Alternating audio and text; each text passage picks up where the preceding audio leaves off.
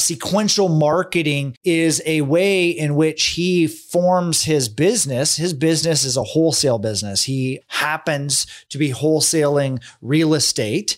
This business could exist in many other fashions or many other industries. And he actually has other businesses that he has ownership and some service-based businesses. And so he's applying these same principles.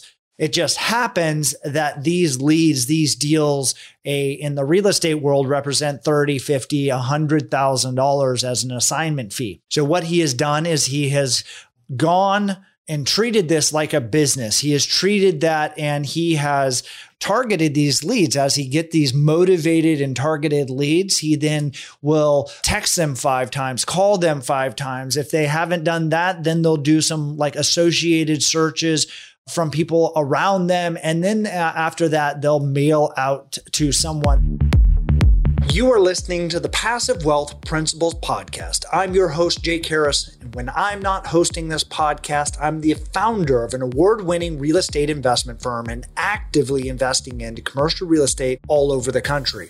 This show allows me to interview, dive deeper, and deconstruct many passive wealth principles, not just from investing, but tactics, strategies, and many fascinating ways in which people have achieved levels of passive wealth. Through my nearly 20-year career as a professional investor, I've built an amazing network of people and come across some super savvy investors.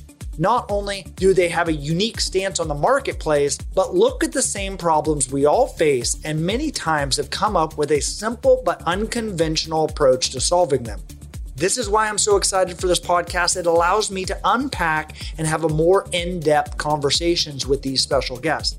Selfishly, it's a platform where I get to ask the questions that would never come up in a normal conversation, and I get a chance to learn and dissect their best strategies, and you get to be a part of that process as well. So come be a fly on the wall, enjoy the conversations and these amazing passive wealth principle lessons.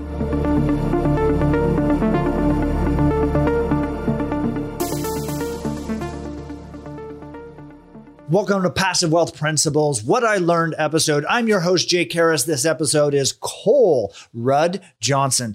Cole is a super clever, interesting guest. I'd actually never met him. I've never met him in person. On this podcast was the first time I've ever talked to him. I've communicated him via DM over Instagram. I've seen his content, and we're in kind of a couple of collective groups together, but we've never spent any time. We've kind of been, he was in Maui, I was in Sedona, I was in some of these other areas, but this episode is chocked full of information. I learned a ton. I actually have a ton of notes. I say that all the time because I take notes while I do these calls, and I learned so many interesting and fascinating things. We talked about sequential marketing. Sequential marketing is a way in which he forms his business. His business is a wholesale business. He happens to be wholesaling real estate.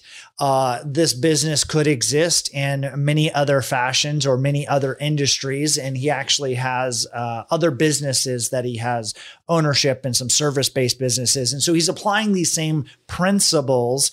It just happens that these leads, these deals in the real estate world represent $30,000, $50,000, $100,000 as an assignment fee. So what he has done is he has gone and treated this like a business. He has treated that, and he has targeted these leads. As he get these motivated and targeted leads, he then will text them 5 times, call them 5 times. If they haven't done that, then they'll do some like associated searches from people around them. And then after that, they'll mail out to someone. And so just by thinking about that in a systematic way and generating KPIs, he can understand and control his lead flow. When he has a certain amount of lead flow in, then he can now have and understand his conversion rates. And from his conversion rates, he can take those and leverage you know, and improvements in his existing system. So that might be cold calling. That might be his mailers, different ways and little tweaks to what he's doing.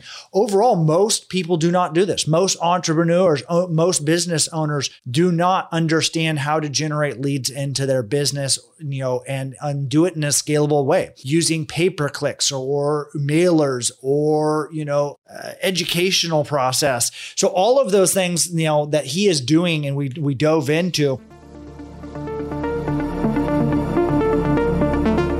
Are you guys enjoying the show so far? Look, two of the most common questions I get asked are, where can I find good deals to invest into? And is it possible to invest alongside of our deals as a passive investor? So my team and I wanted to put together an insider list where you can get first access to investment opportunities, due diligence resources, and best practices for those interested in investing passively into deals like the ones we talk about on the show. Those deals are mostly in the commercial real estate space, but I oftentimes get exclusive access to deals of people like the guest on my show. If those deals pass our criteria, we pass them on to those on the list. To gain access to this insider list, all you have to do is go to www.catchkniveswithans.com and hit the big orange button on the top right of the page. We also host events, dinners, and give away VIP access to events that I'm speaking at or attending. Once again, it's www.catchkniveswithans.com and hit the big orange button on the top right of the page. For those that are serious about passive wealth building, we'll see you on the inside. Now, back to the show.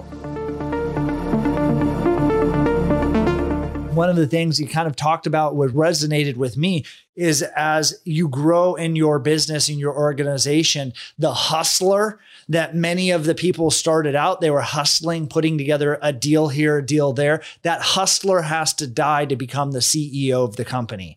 The CEO can't be the hustler. He has to be the one that is good in developing a hiring plan and driving the vision for where you're going. Identified some of like the pain points, the friction points. This becomes, again, a next level business tactic. And I don't care what it is. If it is investing in a passive income, it's actively pursuing investing. It is running your medical practice or whatever it is. You're going to have certain friction points, and then being able to identify those and then systematically remove and eliminate some of those frictions. So he talked about how they, you know, in real estate, wholesaling, underwriting is a major friction point. How fast can they underwrite and how accurately can they underwrite those deals? Maybe people have heard about the Zillow and using their Zestimate to underwrite deals to go buy out some flips, and it turned out to be terrible. Part of that is even a very sophisticated tech-driven organization didn't understand some of these fundamentals of how to do that. And so that is one of the things that Cole is, you know, integrating into his business and turning it into a, you know, 8